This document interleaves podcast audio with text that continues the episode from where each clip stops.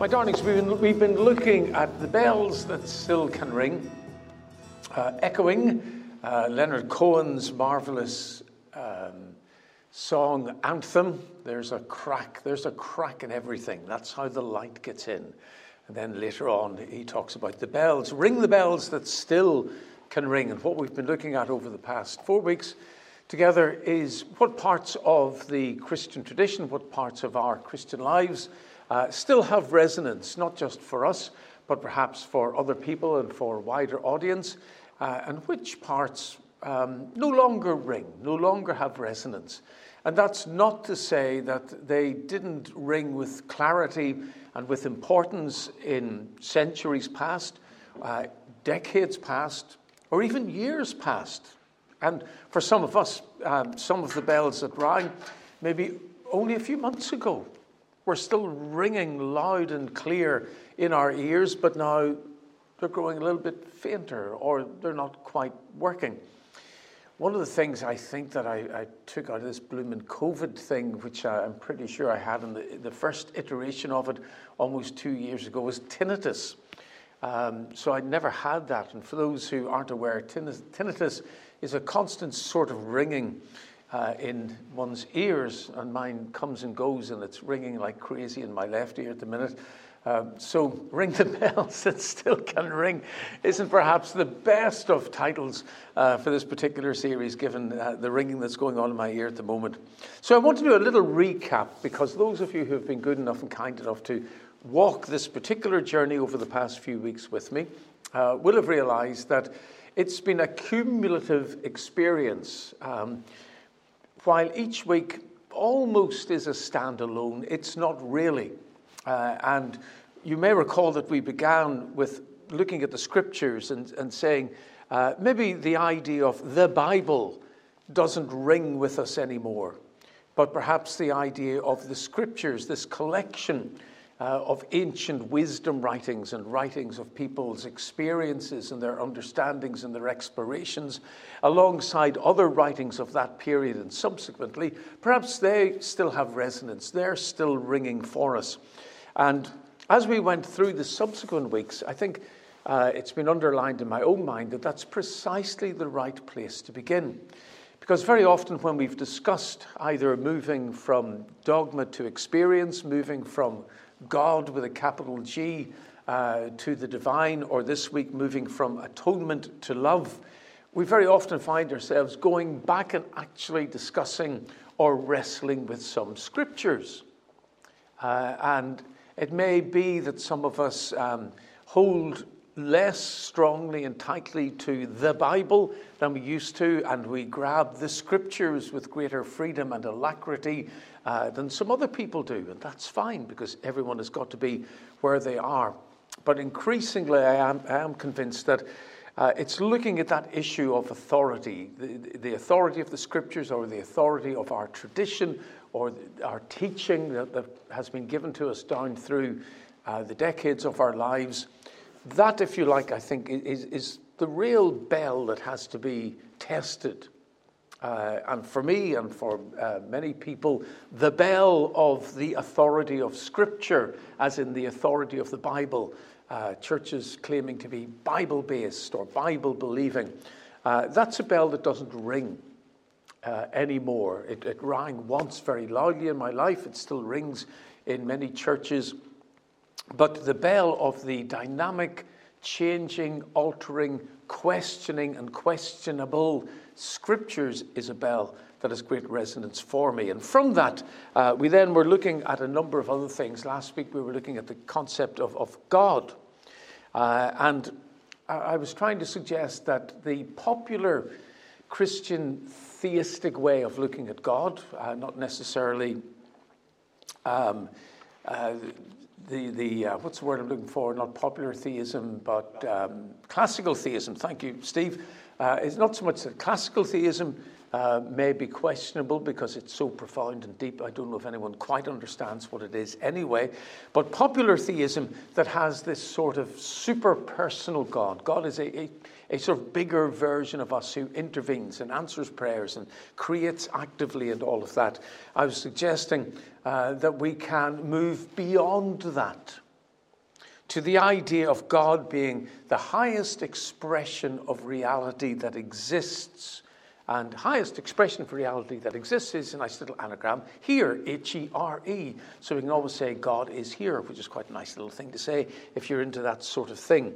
Uh, but what is, or what might be, the highest expression of reality that exists? Well, at the very least, it is the totality of everything.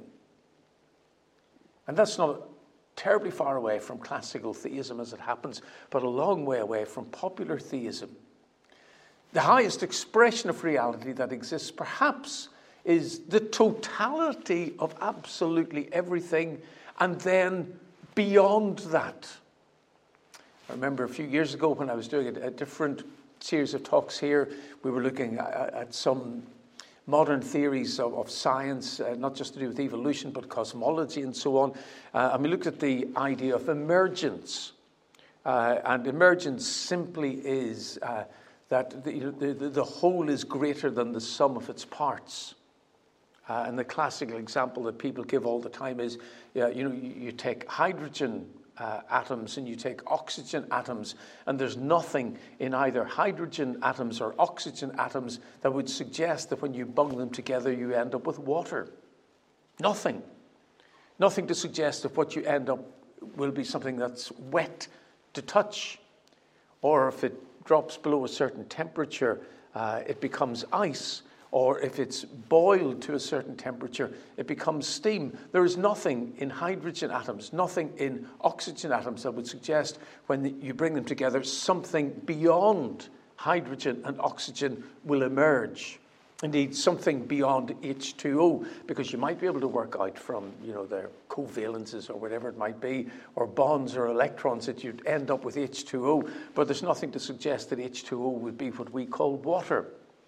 So, the idea of God being not only the totality of everything, but then beyond that, whether it's in a type of emergence, uh, and we've got to be careful when we speak in these big, big, big terms that we don't think in, in terms of time being linear. Uh, so, if we speak of God, uh, being the totality of everything, and then the emergence of whatever is beyond that.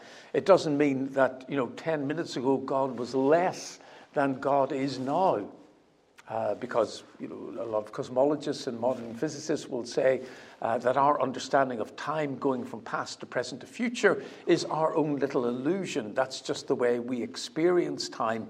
But all of time is present all the time. All of space is present all the time.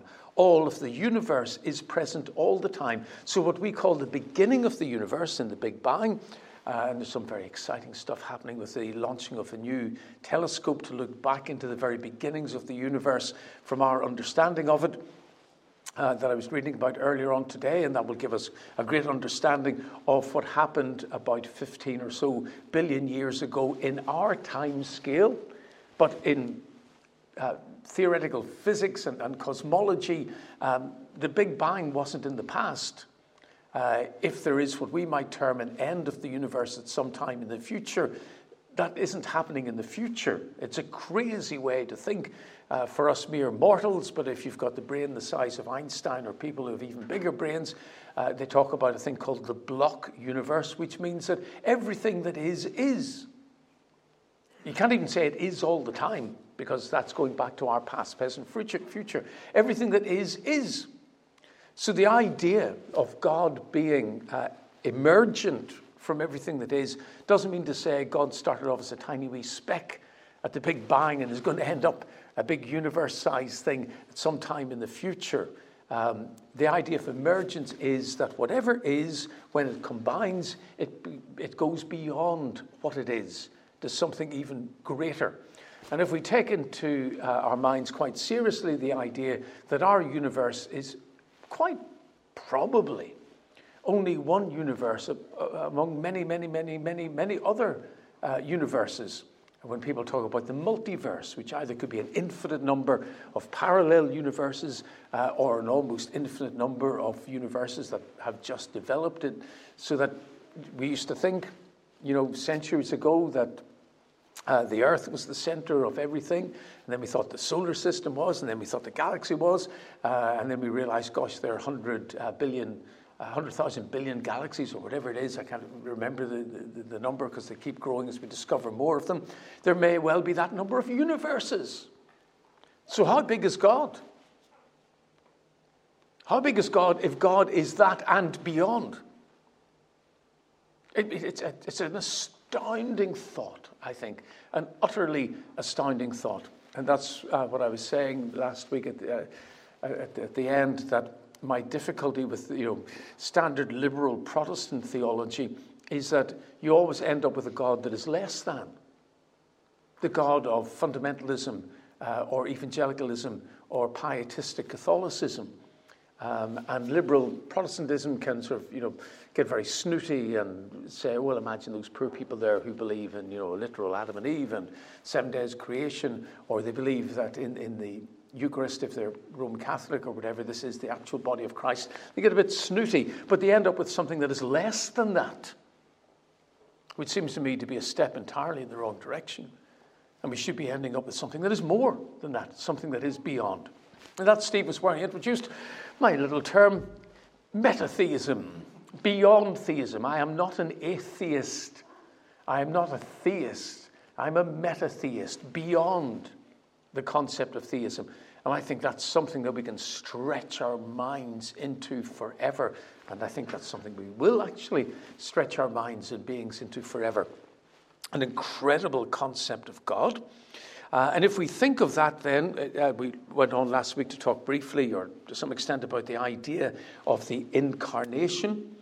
Uh, and incarnation is another one of those rather clumsy terms and just as the divines way back centuries ago, when they're talking about God, the idea of the concept of Trinity worked for them and so on, and that, that's fine, even though their formulations, I think, are very difficult to understand, if not impossible, when it came to people talking about Jesus and the idea of Jesus being the incarnate um, Son of God, and Son of God doesn't mean Son of God, it means second person of the Trinity. What does Trinity mean? Well, you go back to that very strange understanding of Trinity that nobody quite understands.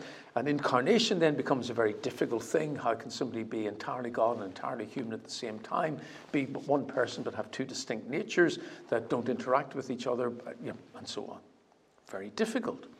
But if instead of talking of incarnations, which is a bit of, a bit of a clumsy word, we can use a similar word that means the same thing but is closer to our vocabulary if we talk about embodiment or if we talk about expression, and we have in our minds the idea that if God is this be the totality of everything and beyond, um, then the idea of Jesus being an embodiment of that, Jesus being an expression of that, uh, seems to me to make entire sense. It might even make entire sense to say that within our history and our understanding of history, Jesus is the embodiment, Jesus is the expression of the meta theistic God that we're talking about. But I think the really brilliant and lovely thing about all of this is so are you and so am I, so are we. We are all. We are all in the same position as Jesus was. We are all within the totality of everything. You can't be outside the totality of everything because if you were, then the totality of everything wouldn't be the totality of everything. So we are all inside the totality of everything and beyond. We're all inside within God. And it seems to me to be entirely possible uh, that each one of us, in that sense, is a localized expression of the totality of everything. We are a localized expression of God. Anybody speak Irish here in the room? Any, any native Irish speakers? I'm relieved because I've tried to learn Irish umpteen times and failed each time, not least because in a country the size of Ireland, with a population the size of ours, there are three distinct dialects in, in, in, Irish, and people fight as only Irish people can over who has the right pronunciation and the right spelling. And any time I've tried to learn my little bit uh, of Ulster Irish, which turned out not to be Donegal Irish, but Tyrone Irish. And then I've wandered into the Leitrim, which is a beautiful place, or down to Dublin, which is less beautiful, but nonetheless still in Ireland. And I've tried out my Irish. People would always say, That's not how you say that. So I'm, I, am going, you know, a tattoo, and they go, no, you don't put it, you don't say it like that. Uh, anyway, uh, but there's a nice little thing in Irish, which I'm sure many, many languages have. But the Irish language has two ways of saying is, two forms of the verb to be. Uh, one is is, uh, which tells you what you are, and the other is ta, which tells you what you are becoming or what you are like. So, to be a little bit sexist for a moment, because I can't think of a, a just a, another way of um, putting this forward as an illustration. In Irish, if I was saying, uh, I am a man, I would use is. Uh, if I was saying, I am manly, I am man like, I am developing into a man, I would use ta. Uh, and I want to suggest that that's a really useful way of looking at us and the incarnation. Uh, we are within the totality of God. We are localized expressions of everything that is, because if we're not a localized expression of everything that is, then everything that is is not in us and is not present and localized in us. And then it wouldn't be the totality of everything and beyond again either. So we could say is an incarnation. but we could say that the job of our lives is ta, is to become like, is to become an expression of that, a real uh, expression of that. Uh, and that, I think, is really what our destiny is. I think that's what being a human being is all about. And I think that has got then profound things to say with regard to our understanding of salvation and our understanding of the atonement. So I can see people itching. Roy's standing, having to sit on his hands because he wants to ask 27,000 questions there, but we've been told not to do that because it ruins the podcast. I'm ruining the podcast all on my own, Roy, without any help of interjections, so don't you worry about it. Uh, so I'm going to suggest that, that where I'm, what I've hinted at and where I will end up this evening with regard to atonement and love and salvation is very different from uh, popular um, Christian tradition. Uh, and that's probably true in the Roman Catholic tradition and the uh, Protestant and Pentecostal traditions, maybe less so in some of the Orthodox church traditions, but that's not a tradition of the Christian church that I know enough about to, really, to, to be able to talk about. But when we talk about salvation in the Christian tradition, a, a number of themes are usually uh, immediately brought to the fore. One of them is sacrifice. Uh, Jesus on the cross was, or still is, a sacrifice. And that is almost always taken to understand as Jesus is a sacrifice to God. That in some way Jesus is offering his life to God. And then in what way is that an offering of himself to God? Becomes further complicated, as we'll see, uh, when it, it's understood that Jesus is offering his life as a sacrifice to God uh, on our behalf. And then it's complicated further by saying Jesus is offering himself as a sacrifice to God on our behalf in order to pay a punishment or a penalty or, or whatever uh, that we should have been paying ourselves, but we'll get on to that uh, in a little while. And of course, there is, especially within Paul's teaching, a lot of talk about sacrifice, and there's a lot of um, imagery of sacrifice uh, throughout the New Testament, and it would be wrong, I think, for anyone to say that, that that must be completely wrong, that Jesus in no sense could be understood as a sacrifice.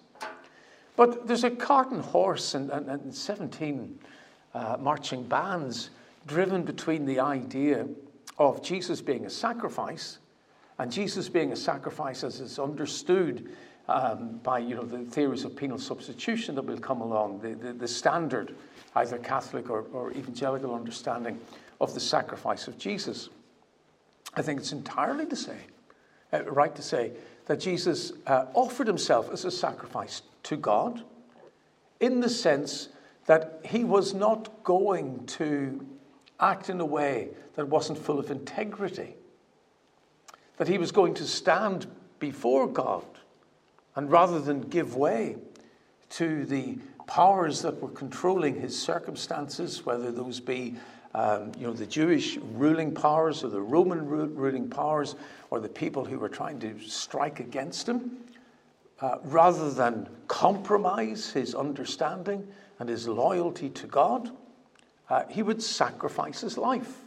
And in that sense, I think it's reasonable to say, in one way, Jesus was giving himself as a sacrifice to God. Just the way in which we can say someone you know, gave their life as a sacrifice to a cause. And that makes entire sense. I think it also makes uh, entire sense to say that Jesus gave his life as a sacrifice for us in much the same way as in armed conflict. Uh, I, am a student of and I love uh, history, and one of my first loves in history was First World War history. Uh, and there are many stories. Um, one of them, a young Belfast man, Billy McFadzean, was his name? I can't remember uh, off, off cuff, uh, who sacrificed himself for his comrades by jumping on a grenade in a trench so that he died for them, so that they didn't die. And I think it makes entire sense to think of Jesus going to the cross in that sense as a sacrifice for us uh, in order to do something for us. He was prepared to go to the cross. But that's a million miles away uh, from using the term sacrifice in the way that perhaps it's more traditionally understood. The term redemption is often used. Uh, and the whole idea of redemption, of course, is, you know, winning something back. Um, so, you know, you, you can, uh, it's almost like a pawn shop, you know, where you can redeem something that you've uh, given in, you've got a little bit of money for it, and you come back and you pay the full price, and, and so on. Uh, and th- there certainly is an echo of the idea of a price being paid. Uh, but what is it that Jesus might redeem us from. Re- redemption is like being rescued. And in the very early church, the idea was, and this was the big understanding of the atonement for the first few centuries, was that Jesus was rescuing us from Satan. And there's a rather complex drama in, enacted, you know, Christus Victor, which was the idea that um, God and the devil made a deal. It's almost like one of those awful songs about God and the devil playing cards, one of those country and western songs uh, for somebody's soul or whatever. But it was almost like that idea that, you know, God and the devil were, were wrestling for the souls of, of human beings. Um, and the devil said, All right, instead of all these human beings, I will take the soul of your son. Uh, not knowing that uh, he would not be able to hold on to it, that the soul of Jesus would be too strong and, and burst out of hell and burst out of captivity uh, and came forward into new life in the resurrection. And the devil had to skulk away, going, Darn it, uh, God managed to uh, fool me in that one. Uh, now, that was the original understanding and the original idea uh, of redemption. I don't think very many people hold on to that anymore. But it's a lovely imagery. It's a lovely, I mean, it's a great picture of us being rescued from evil. And of course, that, that's the central picture that C.S. Lewis uses uh, in The Lion, the Witch, and the Wardrobe with Aslan. Uh, at least uh, probably stronger even than the idea of um, some sort of penal substitution. So the imagery of us being rescued is great, but I don't think from some sort of metaphysical devil. But if we talk about Jesus rescuing us from wickedness, from evil, but I think ultimately from ourselves and from the baser things within us, then I think the talk of redemption is still entirely appropriate, but it doesn't have to be used or understood traditionally. So, sacrifice, redemption are great things, but I don't think because they're in the scriptures uh, and because they're in traditional Christianity that we have to understand them the way in which perhaps we've been taught to understand them. Uh, other big theories that, that have um, been used in terms of understanding the atonement is the idea uh, of Jesus being an example. And I think, you know, we're closer perhaps to where we want to go with this. Um, and this is where liberal Protestant, hmm, can't say that, liberal Protestantism would go, the idea that Jesus is a great moral example of how to live one's life. Uh, and I think that's true. But that's another example, I think, of liberal Protestantism uh, ending up with something less than. Because, okay, a, a, great example is good. It's good to have a great example, but you know, I'm not too sure too many people would die for somebody who was a great example. We need something more than that. So I think the idea of Jesus not only being a great example, but Jesus being a leader. And that's the core understanding, I think, of Jesus being uh, Savior uh, makes more sense. Uh, Jesus is not just an example for people, but he actively leads people by his example and by his continuing presence into new territory, into wholeness, into salvation. And I would certainly much rather follow a leader than an example.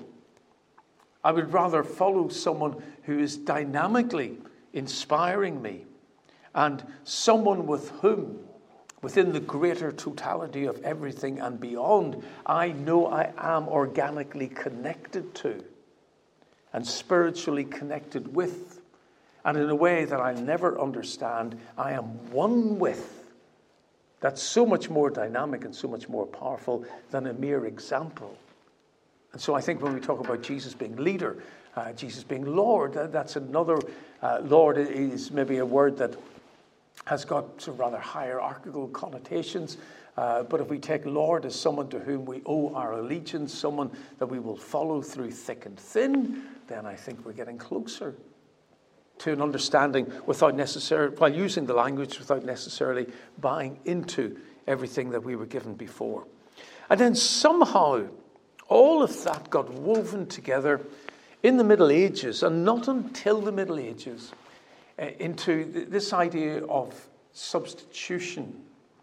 Uh, and initially in the Middle Ages, the idea was uh, Jesus was a, a, substitute for us um, in terms of giving back to God what we had stolen from God. And in the Middle Ages, the idea was that human beings were made to honor God. That's our purpose. God made us deliberately so that we would honor him and worship him and give him his due. And I think we said a few weeks ago, I, I think that's a rather strange understanding of God. You know, why, why would you do that? Uh, I've got four wonderful, wonderful children, uh, and I was involved in the making of all of them, I'm glad to say. Uh, but either before, after, or during the making of them, I was not thinking, yes, now I will have little people to honor me. That's why I'm having them. so it seems rather strange to me uh, that concept that God would create human beings so that uh, we would owe him a debt of honor. But it made sense in the Middle Ages when you think of that whole Middle Ages world of, of hierarchies and serfdom and lords and uh, kings and barons and all the rest of it. It made sense in that structured society, that sort of feudal system. Uh, and some of the great thinkers around the Middle Ages said, oh, that's what the death of Jesus was all about. Um, we had dishonored God, but by living a life of obedience and dying on the cross, uh, Jesus was honoring God supremely. So his honor could take the place of our dishonor. Now, you can sort of see there's some good thoughts and ideas in that, in that Jesus was supremely honoring of God and good. But the idea of a, of, of a swap uh, is rather strange, and I don't think it lands with the way we think today. If it lands with some people still, that's fine. And then to, towards the time of the Reformation, that got, ch- got changed again from the idea of satisfaction. So, those of you who have been involved in the Church of Ireland or the Anglican churches will still know in the communion service about Jesus' sacrifice being a satisfaction. That word is still used there. Uh, but going into the Reformation, that changed to the idea of not so much that we owed God honor that had been taken from him and Jesus substituted that amount of honor. It was a rather darker image that um, God had to punish us. Uh, we really uh, owed it to God and to ourselves to be punished for our sin. And this time it wasn't that Jesus, in his life and death, brought supreme honor to God and we sort of grabbed hold of Jesus' coattails and were swung into heaven on the back of them, which isn't, again, that's not a bad image, uh, but the basis of the thought is a bit strange. This time it was we all deserve to be uh, punished and we'd be punished eternally through death. Uh, and sadly, it wasn't just death, but it was a bit of a tingly, fiery, nasty experience of death that went on forever as well. It wasn't oblivion, it was burning in the fires of hell. Uh, and that was what every single one of us, uh, that was our due. And we'll see why that, that was the case in a moment. Uh, that we were born into that. And no complaint. No complaint. That's what should be coming our way. But what Jesus did was he jumped in and all the suffering and the pain that should be ours, that was heaped on him. Now, it's never quite explained to what extent that was the case. Uh, you, know, did, you know, did Jesus actually experience fire and uh, all, all, of that stuff? Whatever, whatever our punishment was, um, then Jesus experienced that punishment, and that was substituted for us.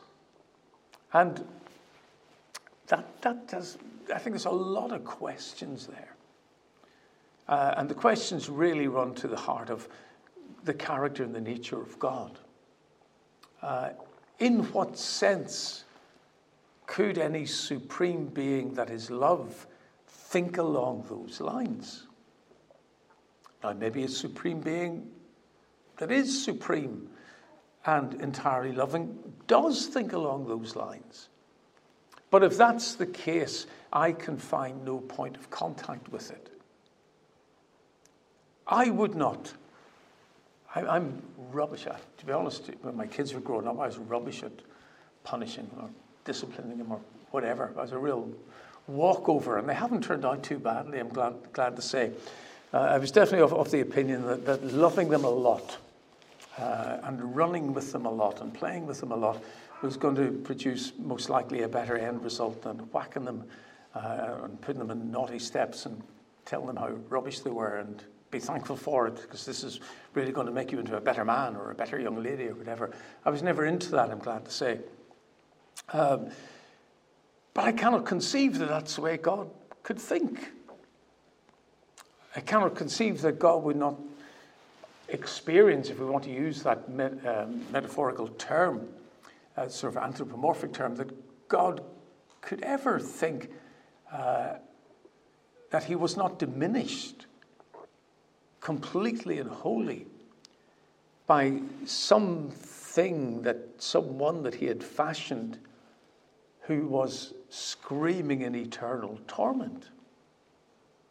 I just, I, it doesn't work for me at all. Not in the sense that I don't like it, that's not the point. I mean, who, who's going to like it? Well, an awful lot of conservative evangelicals in this country seem to quite like it uh, with a lot of the preaching that goes on. And uh, some of the old fiery um, Catholic preachers used to like it as well. But I don't mean in the sense that I don't like that. I mean, I cannot conceive at all of how that comes out of a positive image of God. And if in any sense we are made in the image of God, I cannot consider in any way that I could possibly be more loving or more generous than God could be. And I think it's one of those things that when you start off with the wrong basis, no matter how good your logic is, you're going to end up with wrong conclusions. And I think that's what's happened. And part of that, as we move swiftly on, comes from the idea of original sin. The doctrine of original sin, um, which really um, says this uh, that Adam and Eve were born um, in a state of innocence, not in a state of perfection, but in a state of innocence. Uh, and perhaps had they not sinned, they would have developed into a state of perfection. But they never really got that far, so we don't know whether that would be the case or not. Uh, but through their sin of disobedience, uh, instead of being in a state of innocence, they then fell into a state of sin or a state of sinfulness. And maybe so far so good. Now you do have to buy into the idea of Adam and Eve being, you know, two literal people uh, who were there at the beginning of the human race. Uh, rather than this being a beautiful story and uh, legend and myth and metaphor of humanity. Uh, because the next bit of the doctrine of original sin says that then through procreation, was that me? Uh, through procreation and the uh, physical processes of procreation, through the seed of the man, then that sinfulness was passed on to the next generation, and the next generation, and the next generation, and so on. Uh, and it, it, was connected in its original formulation uh, to procreation. And that's how everybody ended up being inherently sinful. Not just apt to do sinful, stupid, and wrong things, which is self evidently correct, but inwardly, inherently, intrinsically sinful. And that's the idea of original sin. Now, you will no doubt be delighted to hear that the Christian church managed to do quite well for 400 years without that doctrine. So it wasn't until St. Augustine, roughly about 400 years, 350, 400 years after Jesus' uh, life, uh, that Augustine, or Augustine, however you want to pronounce his name, um, put this together into a specific doctrine in the way that I've outlined.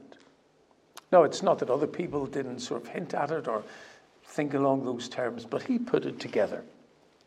Now, there are a few things that are strange about this.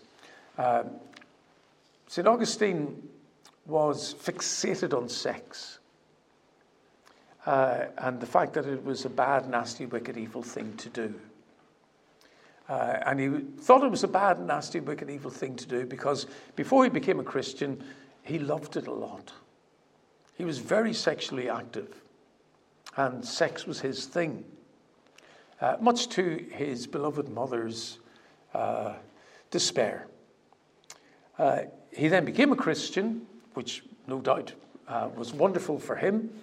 Uh, it changed his life, it changed his thinking, and I think, which wasn't so wonderful for the Christian church, it changed the thinking and the life of a lot of the Christian church as well, because he had a brain the size of 17 planets.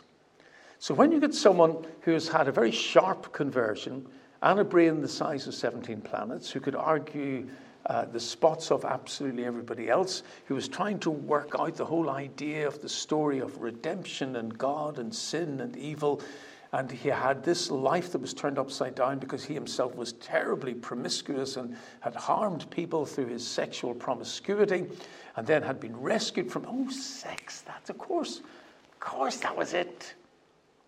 Of course, that's how sin is passed from one generation to another. Uh, and out of that, in ways that, of course, have been refined down through the centuries, came the doctrine of original sin. We are, we are all intrinsically, inherently evil and wicked. And it's for that reason that we deserve to be punished. Because if somebody makes a mistake, you might say, well, they need to be corrected, but not necessarily punished. Okay, the correction might be painful, but it's correction, it's not punishment. But if something is inherently, intrinsically wicked, evil, wrong, in the very essence of its being, then that has to be pushed away from God. It has to be burnt out of people. They deserve to be punished. They're like the orcs in Lord of the Rings. Or, in my mind, being a Manchester United fan, they're like Manchester City or Liverpool. There is no good in them. They are wicked, evil things that deserve to be screamed and shouted against. And out of that understanding that we are intrinsically evil came various theories and doctrines of salvation, uh, such as the satisfaction theory or the penal substitutionary theory that many of us here in this room would have grown up with. And I want to suggest what if that's a load of ballyhoo? Which personally I think it is. It, it worked for Augustine And the logic of it is, is great. But as I said before, if you start off with the wrong premises, no matter how good your logic is, you end up with the wrong conclusions. Why should you believe that? Why should anyone believe the doctrine of original sin? And yet, it is one of the fixed points within uh, certainly Western Christianity that is non negotiable. I remember in the Church of Farm Theological College, God love them and bless them, all the tutors who were working with me uh, then, the ones I'm thinking of are, are, are, dead and gone. I did not have any part in their demise, I hasten to add. Uh, they were lovely people, but I remember discussing uh, with one of them who, who, was a very liberal Protestant guy and lo- lovely man and uh, great crack. But I remember saying back then, even, uh, but, but what if you know the original sin thing isn't right? He's going, well, that's not negotiable. I mean, that's, that's just a given. Just as creation is a given, or the crucifixion is a given, original sin is a given fixed point. And if you do take that as your given fixed point, first of all, there was a literal Adam and Eve, and because of their literal sin, and then their literal procreation of other human beings who literally procreated other human beings ad infinitum. Uh, every single person is intrinsically evil. Then you end up with a whole set of doctrines around salvation. Uh, frankly, in which the idea of an example or lead, uh, Jesus being a leader that leads us into uh, the promised land and new territory and new life uh, doesn't quite cut it because uh, and I remember when I was a young Christian in Scripture Union, one of the first um, meetings that I went to, somebody was talking about the cross. Some preacher, I've, i may have told you this before, and I remember saying, but, but why did Jesus have to die? And he's going, well, he had to die for your sins. Yeah, but why did he have to die? Uh, and I, I, I never got an answer because it was just a given thing that Jesus had to die for my sins in the sense of taking my sins away and, and, and so on. And what if those things are not given? What if we have the freedom and the liberty to go, I'm going to think this through again? And we think our way back to the idea of original sin and we say, well, no, I don't think there was a literal Adam and a literal Eve. I don't think there was a literal Garden of Eden. I don't even think there, there was a whole dose of human beings, which is one sort of ver- version of this, a whole dose of human beings running around as like Neanderthals or whatever. And then God chose two of them out to make them spiritually into Homo sapiens. You know, this is a bit of a wobbly theory to begin with, but it's seriously put by some people. Uh, and then they became the representatives of the human. no, I don't. Why should I believe that? The whole story of Adam and Eve is a wonderful story, understood as a story. You know, Disney should make a new uh, film of it because it's brilliant. Well, if they did it about the Prince of Egypt, they could do it about the Garden of Eden. Uh, it's a great story, as a story that talks about the mystery of sinfulness and the fracturing of human relationships and the idea of what God would want for us and the fact that we turn it down. It's full of rich meaning. I love this story. But we make it into literal history, and then out of that literal history, we formulate very set doctrines that end up with the idea, Steve, that you are intrinsically, uh, incorrigibly fixedly evil. you're, you're a Liverpool fan? That's what I was thinking. Uh, don't take an interest in football now and become a Liverpool fan, for goodness sake. Talk about the dark side. But uh, how, at some point, I think we have to stop and ask ourselves how did we end up here? And if we've ended up here, maybe somewhere along the road we've taken a wrong turn. And maybe that wrong turn was very, very early on. But for lots of people, it works. That's still where they are. Um, but I'm suggesting to you that isn't where you have to be. And you shouldn't feel under any compulsion. uh, or feel any guilt or feel in some way that you are second rate anything if you go, no.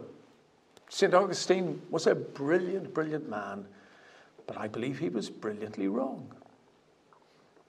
Now you think, God, who are you to say that St. Augustine was wrong? Well, I'm Brendan McCarthy. Who else can I be? But I'm certainly not going to say because somebody else said this had to be so, I must agree with them. Maybe I'm wrong, maybe he's right. But I can only believe in all honesty and in all integrity, or with all integrity, what I honestly believe. And I see no compulsion on the basis of tradition or history or authority or a mountain of subsequent tomes of theology that I have to agree with something that, frankly, I think it's brought us to a place that is completely untenable. So, what's the alternative? Well, there are lots and lots of alternatives. Mike has his alternative, Steve has his alternative, Roy has his alternative, and so on. Uh, but I want to put some broad stroke alternative things that might be useful, and if they are, that's wonderful, and if they're not useful, well, there, there we go. I want to say instead of being intrinsically wicked, evil, good only for burning in hell,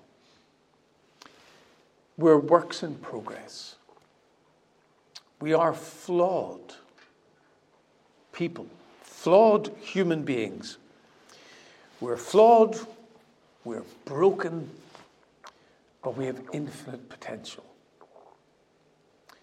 I do have to say, I'm not a great fan of, of this idea that says, um, you know, God made you just as you are. You're absolutely splendid just as you are. Don't let anybody tell you otherwise. Well, I know that's not true. I mean, I've got a very high opinion of myself, but it's not so high that I think that I'm absolutely wonderful, absolutely splendid, and that I should accept myself just as I am in the sense of that's it, I'm the finished article. Clearly not. Those who have known me over a number of decades would know that that is most certainly the case. I'd like to think I've stepped forward a few inches to, in my development towards becoming whatever the finished article will be, but I'm not. And I think, sadly, in a reaction to this message that you are evil and wicked and intrinsically terrible, some folk feel the need to swing to the other direction and go, No, I'm perfect just as I am. Well, no, you're not. You're neither of those things. I would suggest we really embrace the idea of being flawed, of being broken, of not being what we know we want to be. And actually, um, Jerry, we were talking about Paul earlier, and, and, did he say some good things and so on? That, that we tussle had in, in, Romans, where he's going, I want to do this, but I can't do it. And oh, who will rescue me from this muddle of sin and so on? Uh, that was one of his better passages, because that is what we're like. But that does not make us intrinsically evil and wicked and good only for burning in the fires of hell, uh, unless this strange forensic transaction takes place. I want to say that in the understanding of God, who is the totality of everything and beyond, the highest expression of reality that could ever exist, could possibly exist, which goes beyond love, beyond justice, beyond goodness, beyond beauty, but never less than. I'm going to say we don't need to be saved from anything. We do not need to be saved from that God. We do not need to be saved from some other counterbalance that is lurking around the universe, trying to drag us um, by the heels into one of those medieval artistic depictions of hell. I want to say that we don't need to be saved from ourselves, although I understand that language used in a certain way can be helpful. What we need is to be made whole. Not being saved from the fires of hell, not being saved from um, an angry God. How often have you heard that said? Uh, not being snatched from anything, but we do need to become whole. We do need to be made whole. And I think the way in which that happens is that we move from is to ta.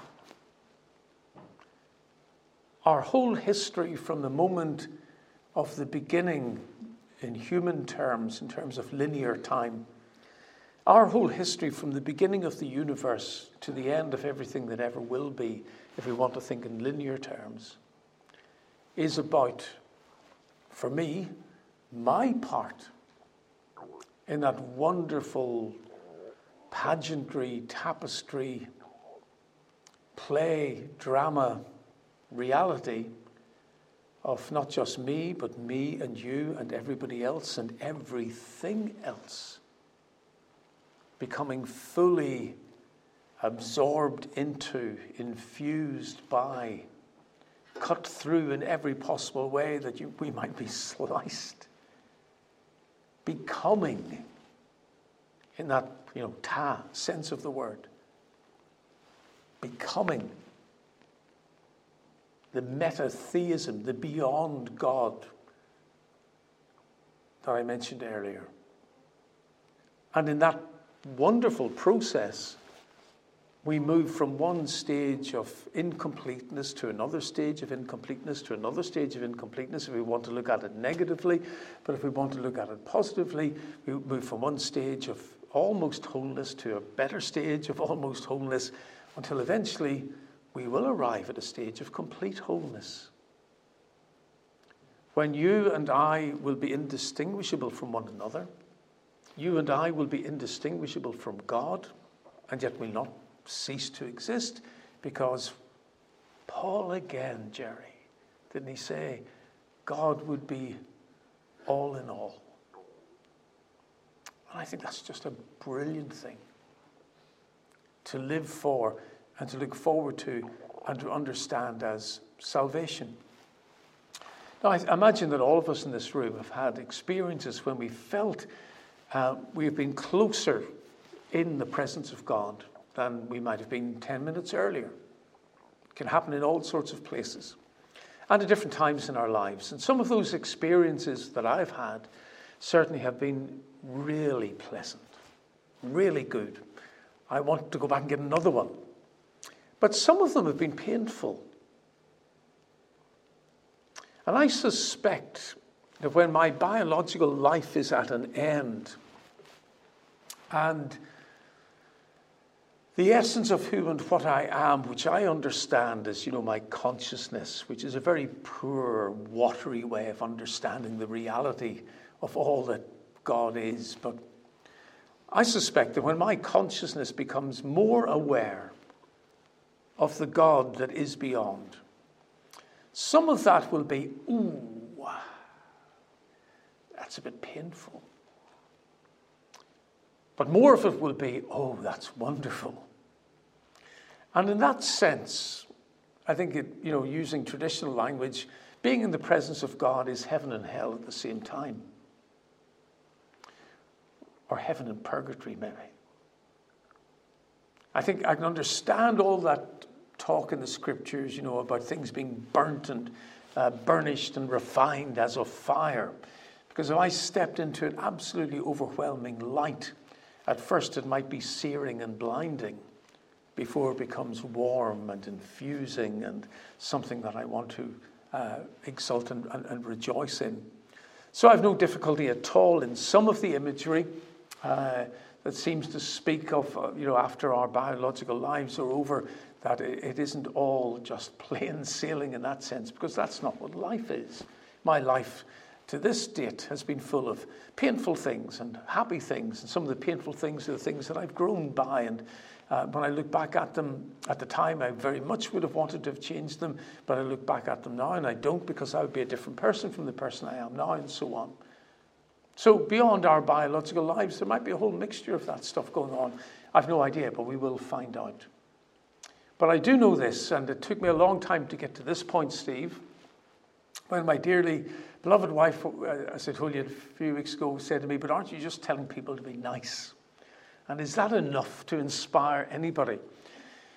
Only quite recently, uh, did it land in my own heart and my own mind? Uh, no, it's not good enough to get out of, for me to get out of bed with the thought I must be nice to people today, although I would like to be nice to. I get out of bed now with the thought my job today is to be the incarnation of God. It's to be the Brendan McCarthy incarnation of God. And I'm going to make a real old hems and a mess of it for most of it. But that's still what I've got to be. I don't have to be successful at anything. I don't have to be famous. I don't have to be rich. And that's where some of that good old gospel preaching uh, is right.